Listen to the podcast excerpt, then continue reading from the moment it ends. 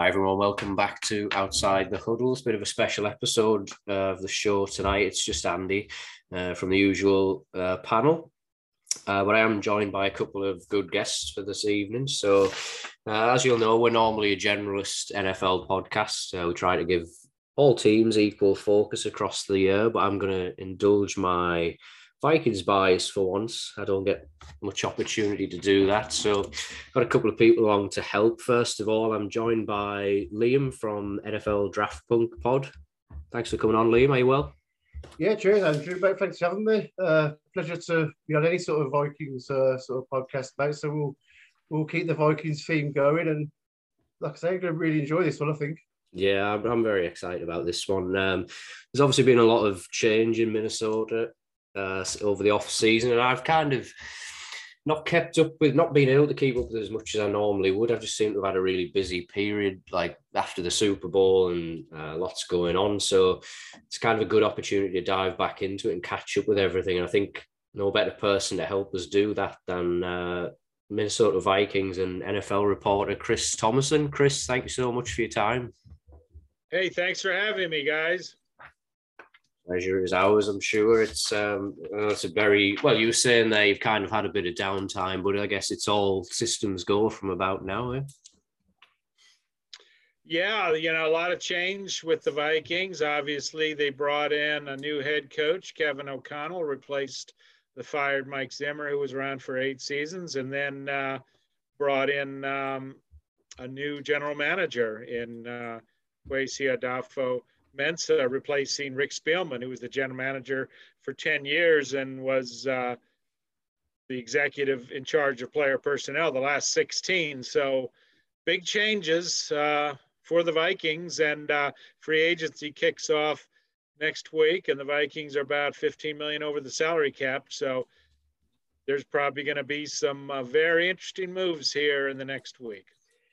Yeah, I definitely think that's the case. I mean, you've just kind of summed up nicely um, the the big the big changes that we've seen, and kind of get to get stuck straight into that. I wanted to ask about the GM position first, because um, you kind you're kind of closer to the action. You get more of a feel for what's going on. But was there any surprise around the building that Spielman went as well? Because from from my point of view, um, he always seemed a very popular figure and kind of someone who people thought was doing a decent job. We we shocked to see him go at as well as Zimmer.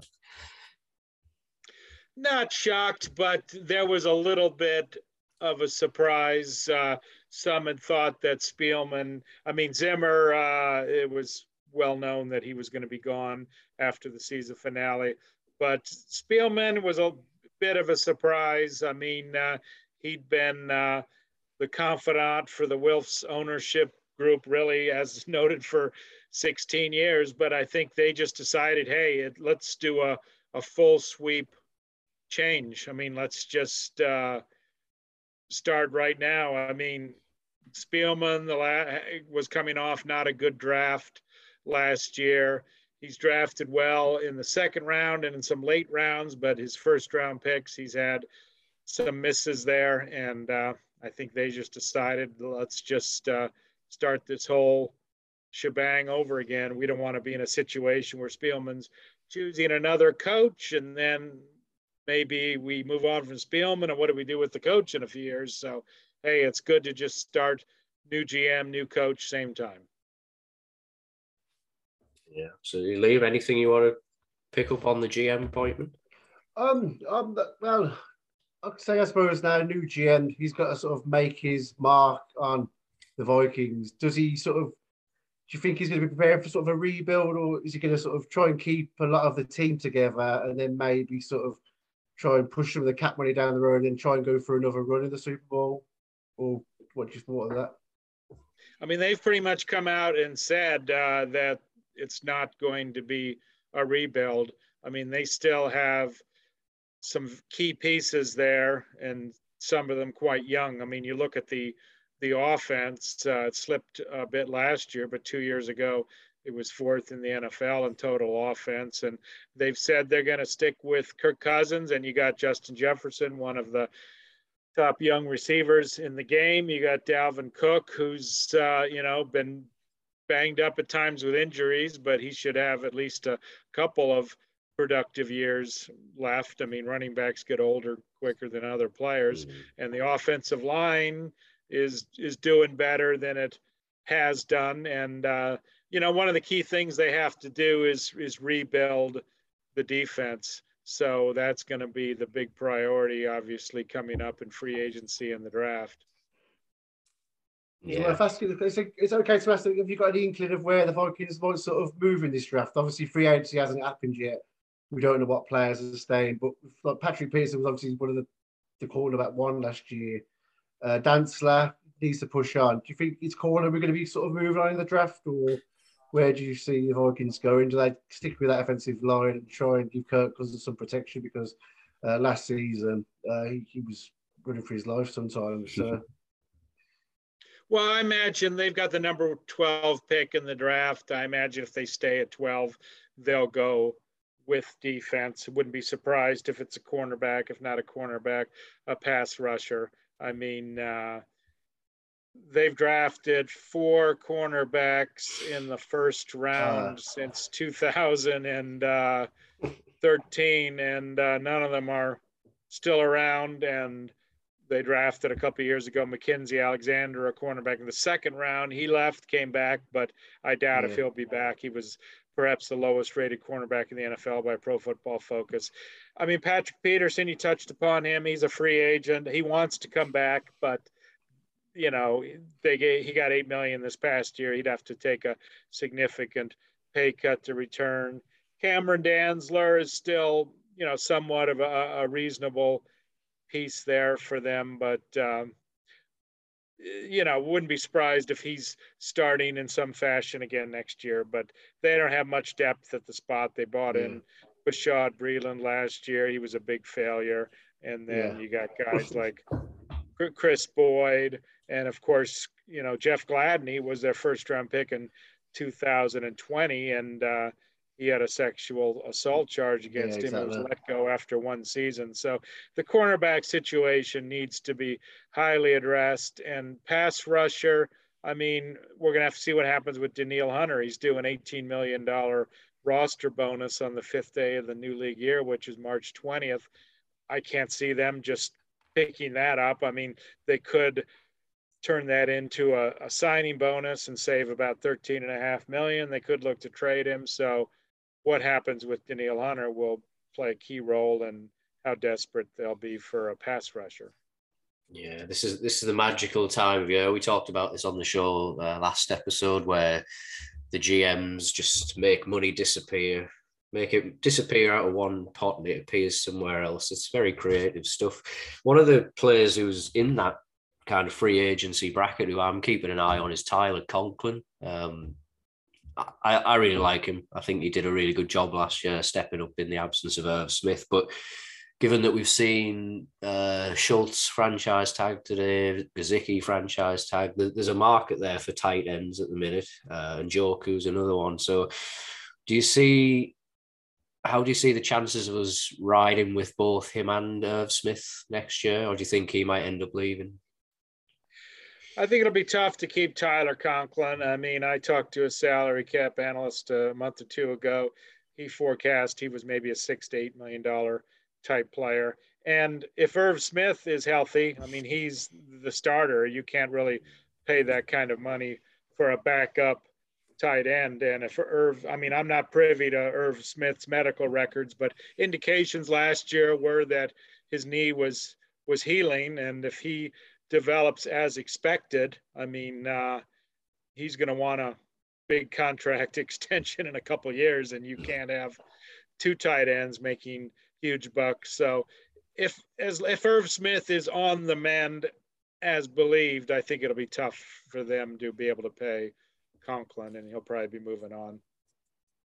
Yeah, yeah. There's a lot, a lot of uh, expectations around Irv Smith as well. He's he's kind of it's almost two two years now where people have been saying he's the next one to watch coming out of that tight end group, and it's never kind of happened for him. But he's a bit he's a bit of a hybrid receiver, I think. He's he's not the biggest body, but he's really quick. He's really agile. So he almost fills a kind of wide receiver three position as well. I'd say you're correct. Yeah, I'd say especially after sort of last year, uh, he was using Tyler Conklin, obviously getting in positions when Thielen and Jefferson were available uh, catch the ball. Then you could say you want the player like uh, uh, Smith move tight end. That was what he was there to, to do. To be honest, it was a bit unfortunate he got that injury because I was really looking forward to how he was going to play and obviously push on from his rookie year and stuff. But like I say, didn't didn't work out unfortunately with injury. So hopefully this year is the year we get to see him. Yeah, Kevin O'Connell, the new coach, singled him out in his introductory press conference, saying that he really likes him as a piece and that he can spread the field. I mean, because yeah, like like you said, he's he's a tight end, but uh, he can go out wide and play like a wide receiver at times. Mm-hmm. Just going back to that coaching situation, then, Chris, because we we were talking about it on our show, building up to it when the interviews were happening. I know these teams interview a lot of people. Um, and I was taking a lot of um, a lot of stick from co-hosts of our show about the chance of uh, Jim Harbaugh getting the job, coming in from Michigan. Um, and it looked it looked to be happening at one point over here. The news seemed to be yeah he's coming in, a um, bit of a late candidate, but he seems to have his foot in the door and then it didn't happen. Uh, he had his interview, and we kind of it was reported to us over on this side, I guess, that he t- the interview didn't maybe go as well as he'd hoped, and there was quite a bit of surprise that he didn't get the job. Is that kind of how it played out, as far as you're concerned? Well, Jim Harbaugh gave an interview to the Detroit Free Press a couple days after he was in Minnesota, and after Minnesota had already committed to Kevin O'Connell, and he pretty much was candid and basically said that during the interview process, he was more gung ho about the situation than the Vikings were. I mean, I think Harbaugh probably came in with his reputation, having been to a Super Bowl and, and what have you, like, okay, well, if I want the job, all I've got to do is, is show up. And, you know, he, obviously that wasn't the case because the Vikings did not make him an offer. They talked to Jim Harbaugh during throughout the day. It was like an all day type interview, and uh, Kevin O'Connell is the guy that they wanted to to go with. I mean, I think a lot of people, including myself, probably thought that Jim Harbaugh, once he agreed to come to Minnesota, was probably the favorite for the job. But I don't think the Vikings ever looked at it that way. I mean, I think they really had great interviews with Kevin O'Connell. He interviewed virtually the first time before Adofo named the GM, and then they flew out to Los Angeles. The uh, the previous week, I think January 31st, they interviewed O'Connell, and I think he was in their minds the, the leader in the clubhouse. And uh, Jim Harbaugh had to come out and in their mind, uh, you know, you know, win the job, and he didn't. Yeah, that's what we heard. We heard that uh, of absolutely blew them away in the interview, and obviously had a, a plan of where he wanted to take the, the, sort of team. So that was the news we sort of got. So you just sort of confirmed that, mate. Mm. Yeah, I mean, I, will be honest. I didn't really have uh, when when Zimmer left it was easy to it was easy to fall into that mindset of oh we want a young coach because that's where the way the game's going. We want maybe an offensive minded coach because that would be new and different. Mike Zimmer's all I've ever known as a as that's how long I've been watching the sport. Um, but I didn't really have a preference. Uh, but yeah, the, the the word seemed to be that this guy was just super super impressive, um, and it's easy, I guess, to get sucked into seeing what's happened with the Rams and just saying, well, yeah, he can do he can do that again. Not quite as straightforward, but with with the new GM and O'Connell, like this is a really really significant shift in in thinking and kind of approach altogether. Yeah, I mean, I think, yeah, they're definitely going on the younger side with both the general manager and the head coach. And when they started the search process, I mean, most of the guys they targeted were younger, up and coming type coaches. So Jim Harbaugh, when he all of a sudden jumped into the mix, he didn't seem to fit the profile because I mean, they didn't interview Doug Pederson. A lot of people were thinking that he was a guy who was going to be interviewed, a veteran type coach, a guy who's won a Super Bowl. Well, Harbaugh wasn't. So Harbaugh didn't seem to fit the profile, but I think once he was willing to come interview, hey, let's give the guy a look. And I think the general assumption was that, hey, Harbaugh's not going from Michigan unless he's pretty sure that he's going to get yeah. the job. But that assumption turned out to be wrong. So, um, yeah, the Vikings are looking at it. I mean, they kept very few people off the existing assistant coaching staff. I mean, they're looking at it that this is a, a fresh start and they want uh, Adofo-Mensah and O'Connell to work together. They certainly hope for years to come, but obviously they've got to have success on the field if uh, they're going to be both going to be around for many years. Excellent. Can I ask you a personal question, Chris? Um, who, has been sort of your favourite player that you've interviewed over the past few years? Who is one of the best personalities around the locker room who you've actually got to speak to? Well, you know, we still talk about him. I don't know if you remember, he was a defensive back, a cornerback who was with the Vikings from 2014 to 2016, Captain Munnerlyn. I mean, oh, was, yeah. Yeah, he was the all-time favorite interview that we've got uh, uh, as writers. We have the Korey Stringer Award named after the late – offensive tackle for the Vikings, which goes to the Media Good Guy Award winner every year. And he won it in 2015 and 16 back to back years. And then unfortunately, they didn't re sign him as a free ah, agent. Uh, he probably would have won it every year. Yeah, he was. We all, you know, you get players who don't say much, but Captain Munnerlyn, devastating defeat, would always, you know, talk after games. He would always be candid. I remember one game where they pretty much blew and he pretty much said they peed down their own leg. I mean, so uh, yes, we uh, we remember Captain Munnerlyn with fondness here in Minnesota. Uh, question over a question. So, would you rather look at an interviewee who's sort of more honest but confrontational, or would you rather sort of friendly or a bit evasive with your questions? What's that sort of? Who would you rather have? one more time in the question, Liam. Um, so would, would you rather the interviewee be a bit more honest and confrontational, or would you rather more friendly and sort of evasive with the questions? Uh? Well, I'll take honesty over everything. I mean, I don't know what you mean by confrontational, you know, like uh. threatening the writers or whatever. But uh, yeah, I mean, honesty is uh, what we want the most rather than uh, cliches and, uh, you know, and, or basically just access. I mean, I mean, some guys barely, you know, talk to the media. I mean, yeah. uh, we had a couple guys who both went on to Cincinnati, Trae Waynes mm-hmm. and Riley Reiff, who uh, barely spoke to the media for years on end, and then they both interestingly end up in Cincinnati. So, uh, yeah, I mean, we want as writers honesty and then availability. Sure. Yeah, that's fair enough.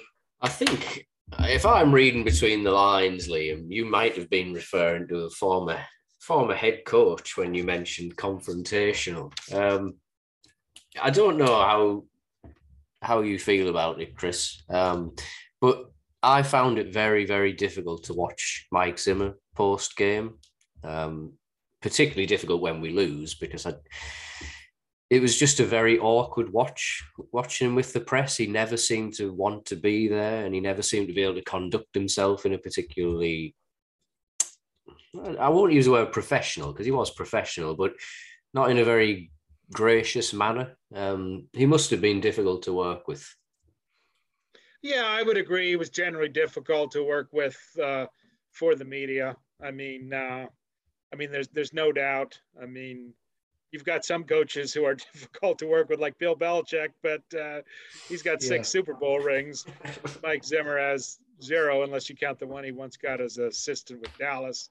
So, yeah, he, he was, and you know, I wouldn't be surprised if that went into the equation of replacing him, because all indications are Kevin O'Connell is going to be quite media friendly, uh, gregarious, and and what have you, and uh, you know, a guy that the Vikings are going to be, you know, quite willing to put out there as, hey, this is uh, a guy who's a face of the franchise. I thought the Kellen Mond uh, reply was a bit of a off-putting one for me, to be honest. I sort of I really expected Mike Zimmer, but to sort of ask, asked his uh, Mond ready to play, and he said, "I've seen him at practice. He's not ready to play."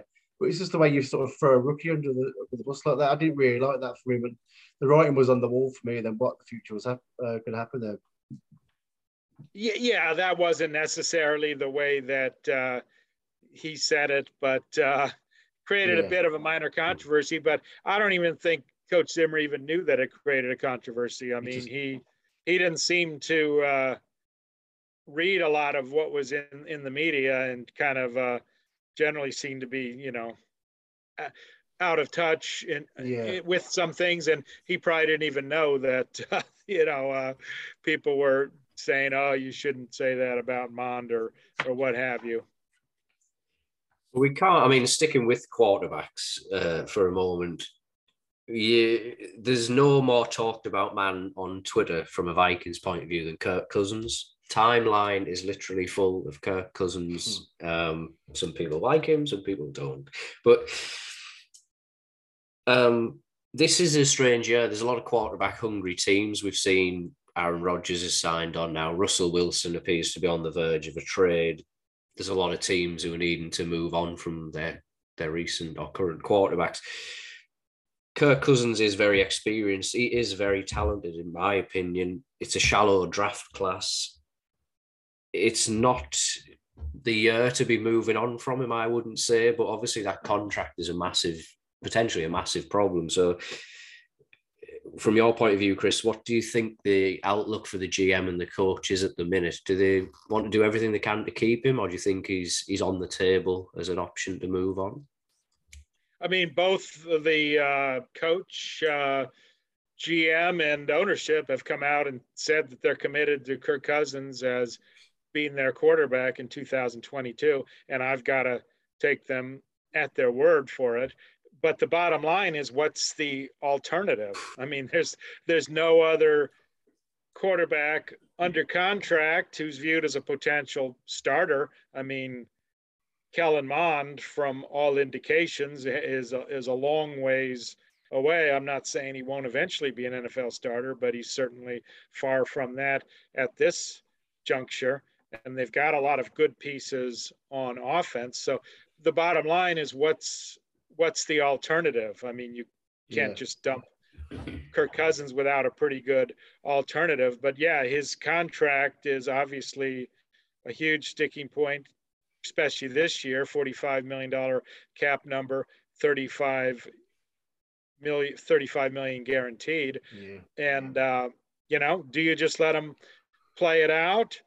Do you potentially extend him? I mean, what kind of deal would he take to for an extension. But the thing about the extension is there's a lot of neg- negativity in some circles in minnesota regarding kirk cousins. I mean he came in much ballyhooed as the guy in 2018 who was supposedly going to lead them to a super bowl. And he's been basically a 500 quarterback since he's been here. I mean only one playoff berth in four seasons one playoff win. So do you really want to, as a new GM and a new um, coach hitch your wagon long term to Kirk Cousins with this type of neg- negativity. Yeah. And then, of course, it's always a risk when you, uh, you know, ha- have him go into a season as an impending free agent because his uh, franchise tag would be utterly outrageous. It'd be like, you know, 60 million or something. So it's it's not realistic to uh, tag him. So do you risk it if he has a i mean i guess that's a good problem to have if he's has a good enough season that you want him back in 2023 but uh, yeah it's uh, it's quite a quandary and it's hampered by the fact that it's not uh, a great year draft wise for quarterbacks so yeah. it's not like you can maybe w- move up in the draft or do what have you and get your quarterback of the future and then okay, maybe now we can make a move with Cousins because the jury's out on all these quarterbacks, and there doesn't seem to be any quarterback in the draft who's a surefire type starter as a rookie. I ask a question? So, is there any truth to the news that last year we were sort of in for Justin Fields? We were trying to move to take Justin Fields. Is that any truth to that? Because it wasn't much confirmation. I don't think was. Uh, to, to what now? I'm sorry, Liam. What? Sorry about that. Um, do you know uh, there was the talk about uh, Vikings potentially going for Justin Fields in the uh, last year's draft? Is, was there any truth to that that you know of? Well, you, you know, I mean, I think they looked at all of their options, and I don't think that that was something that was off the table. But at that point, they considered that they weren't going to allocate the resources yeah. to move to move up in the draft, and I think that they were pretty pleased that Christian Darrisaw they were able to move down, get additional picks, and get him at a later spot. They got some third round picks, but the problem was the picks they got haven't really panned out. I mean, the third round of the draft, they didn't have a second round pick. They had four third rounders, and yeah.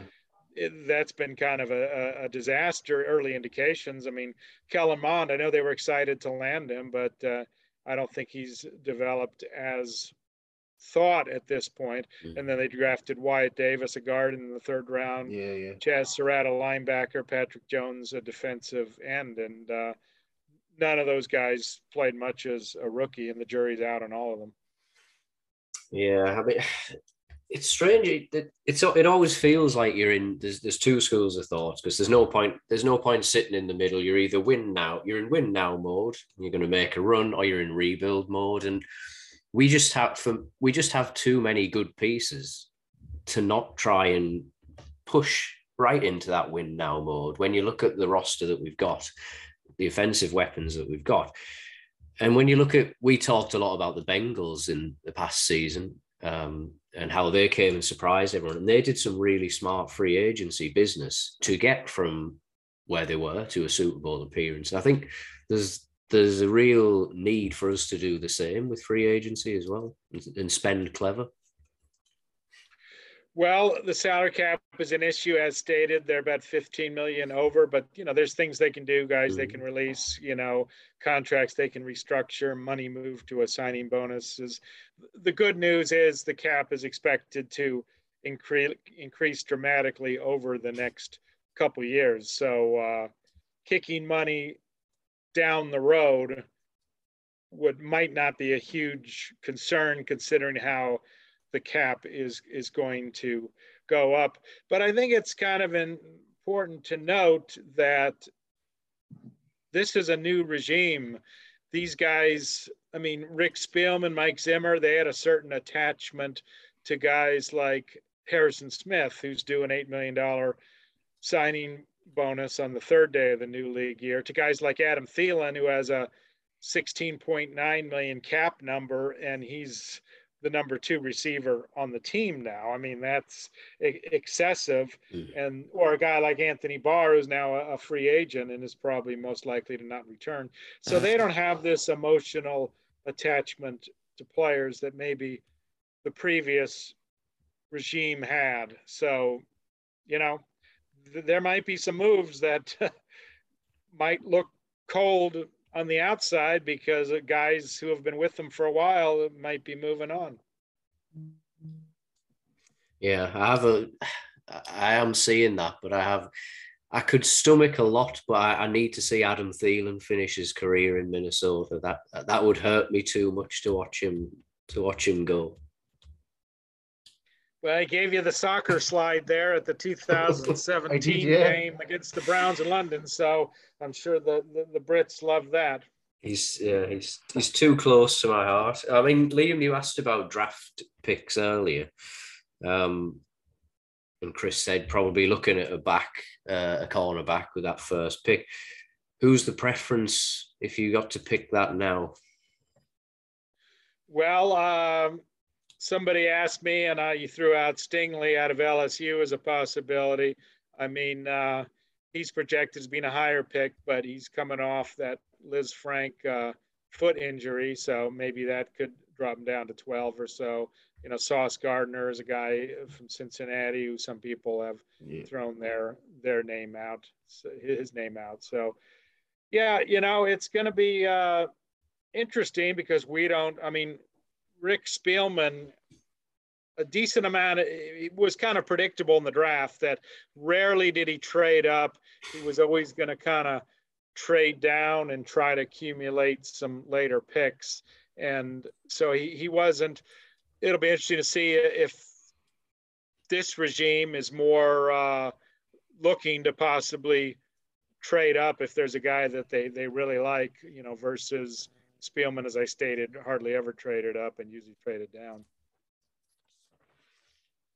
Yeah, it's it's going to be um, interesting watching. It's hard. It's just got a very fresh feeling. The whole thing.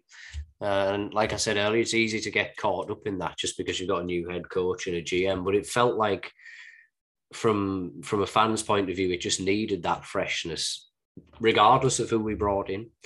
Um, and, and a new because it wasn't. We, I don't know how you feel, Liam, but I felt like there, was just no progress being made at all towards the end of that regime. Well, that was it. Was it 2017? We sort of had our big year where we thought was going to win it all. Was all ready for it, and then obviously we thought Kirk Cousins was that missing piece. But obviously behind the scenes, we don't know what was going on. But it just feels old now, doesn't it? All the players are aging. The team that we thought we were going to do it with, they're sort of aging. So I think it's the right time to hit the reset button. It's even, but I think you either I don't know if you either do a full rebuild or just try and work a few contracts around. I'm not sure. But this is an aging team. The offense is young, but the defense is is very old now. So, like I say, we hit defense and just try and make a run, maybe. Mm-hmm. Yeah, the crazy thing is how the offense became much better than yeah. the defense. I mean, uh, in, you know, in the old days when the defense as late as 2017, number one in the NFL in both total defense and scoring defense, with Mike Zimmer in charge of the defense. And when the offense had problems, I mean, uh, they just got a, a, new offensive coordinator, or some of them moved on. Oh, to, yeah. You know, two of them did move on to become head coaches, but obviously John DeFilippo was fired.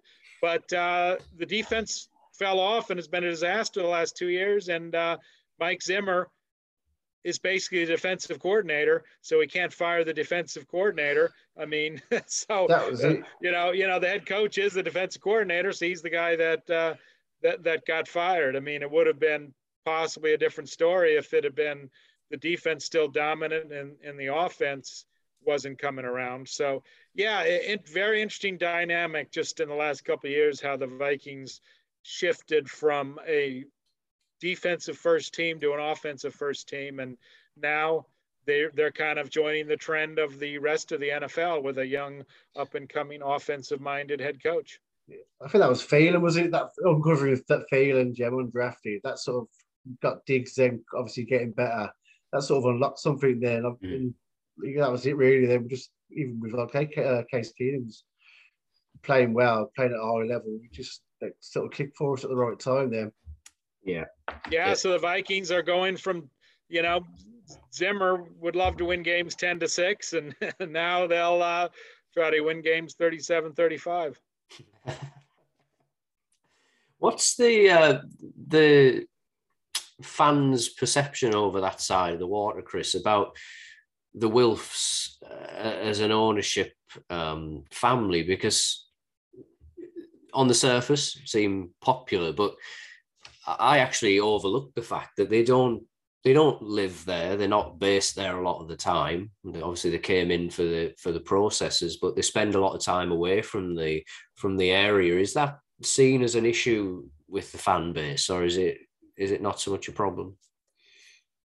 You know, I think maybe it was with Spielman having too much power potentially because the Wilfs weren't there, and and Spielman uh, and even Coach Zimmer. I mean, he obviously carried a tremendous amount of clout in in personnel moves. Uh, but now I think uh, the Wilfs might take a more active role in you know rubber stamping what's going on. I mean, I don't think uh, Adofo-Mensah is going to have the type of power that Spielman had, and I don't think O'Connell will have the type of power that Zimmer will have. I mean, uh, they keep talking about collaboration. They kept their scouting staff intact, which is pretty well respected. They brought in Ryan Grigson, former Colts general manager, to help out on the personnel side because uh, Adolfo Mensa traditionally didn't come from the personnel side. So, I mean, the, collaboration, you know, is great to talk about, but when there's disagreements, somebody's uh, got to break the tie, and uh, it'll, you know, the Wilfs will have to figure out uh, how they're going to handle that when uh, there's potential disagreements because like i said it's easy to talk about oh yeah we're all on the same page but as everybody knows you're not on the same page on everything it's true liam as we kind of move towards wrapping this up have you got any burning questions you want to throw in for chris I would just want to say, obviously, what's being from the UK, I'm also asking sort of UK based question because obviously the Vikings picked uh, the UK as one of their international markets. So, uh, as fans as the Vikings over here, what can we expect the Vikings to sort of do to to build the game over here? What's what does that entail? Them picking us? Yeah, I'm not. Uh, I haven't delved into a lot of particulars, but obviously the Vikings have played there twice in the last uh, nine, eight and a half years. I mean, 2013 against the Steelers, they gave up a home game then, and then 2017 against the Browns. So I, I can't say I'm super privy to what the Vikings are going to do specifically. I mean, uh, I've been pretty busy worrying about coaching changes and general mm. manager changes, but obviously, they're uh, that's one of their territories, and uh, I'm sure there's going to be definitely some uh, endeavors there. I know that there's a United Kingdom Vikings website that or tw- and Twitter account that mm-hmm. they certainly retweet regularly, and they're throwing a lot of support behind. But uh, wouldn't be surprised if the Vikings are back there for another game in a couple years, and then we'll probably, leading up to that, learn more about uh, any uh, any certain endeavors go- that you know they're really pushing. So that's a good can I ask you sort of another question as well? Um, who is your favourite like Vikings player ever, uh, past or present? Who's your favourite player for the Vikings? Oh, I don't know if there's an all-time favorite. I mean, you know, a former player. I mean, you know, you look at a guy like Alan Page, obviously, who's just uh, such uh, a pillar of the community. I mean, Hall of Fame player. Then he went on to become a Minnesota Supreme Court justice, and uh, they even renamed a, a, school after him in Minneapolis, a middle school. It's called Justice Page Middle School. So, you know, he, he's a guy, obviously, I and many others have tremendous uh, respect for. And uh, I mean, he was a member of the legendary Purple People Eaters. Mm. And one story that I wrote and followed up a few times last fall was John Randle told me that they ought to build a statue of the purple people eaters outside of the stadium. And that yeah. seems like just a, a great no-brainer of an idea because uh, i mean I like I, you know i know part of the vikings issue though is they haven't been to a super bowl since the days of the purple people eaters 40 uh, plus years ago now. And uh, they uh, probably don't want to live in the past that much, especially since they didn't even win a Super Bowl. But if you look at the all-time, you know, Vikings, I mean, there's so many people who became fans in the days of the Purple People Eaters that uh, that would seem to be a no-brainer if you're going to build a statue of anybody. Yeah, it's a great answer. Thank you. Yeah, love it. Yeah, I think. Uh, I just want to say I really appreciate your time for coming on the show, Chris. It's been great to get a, a much closer insight into what's been going on. And um, I don't know, final thoughts. There's a lot of work to do in the draft. There's a lot of work to do in free agency with contracts, like we've said. But this is the year, isn't it, Chris? This is the one. This is the what? This is the year, isn't it, to get it done? what to win a Super Bowl? Yeah.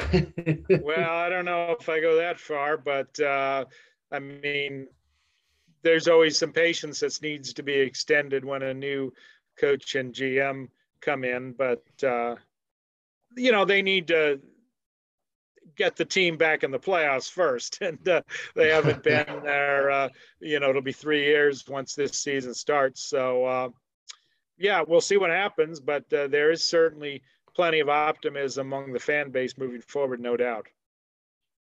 Yeah, that's all we've got. If we've got no, if we haven't got optimism, what have we got? There you go. That's it, man. You've got more Okay. optimism than me. Okay. Yeah, I'll, yeah. Thank you very much for your time, though, Chris. We really appreciate it, and um, you know, keep up the great work. We'll we'll all be following your work through the season, um, following your draft coverage, especially. So, thank you for that, and uh, hopefully, we might speak to you again soon. All right. Thanks. Really enjoyed being on this podcast. Thank you, Chris. Cheers, Chris. care. Thank you, mate. Thank you very much. And Liam, thank you very much for your time as well. Can you give a quick shout out to everybody, let them know where you can find your work?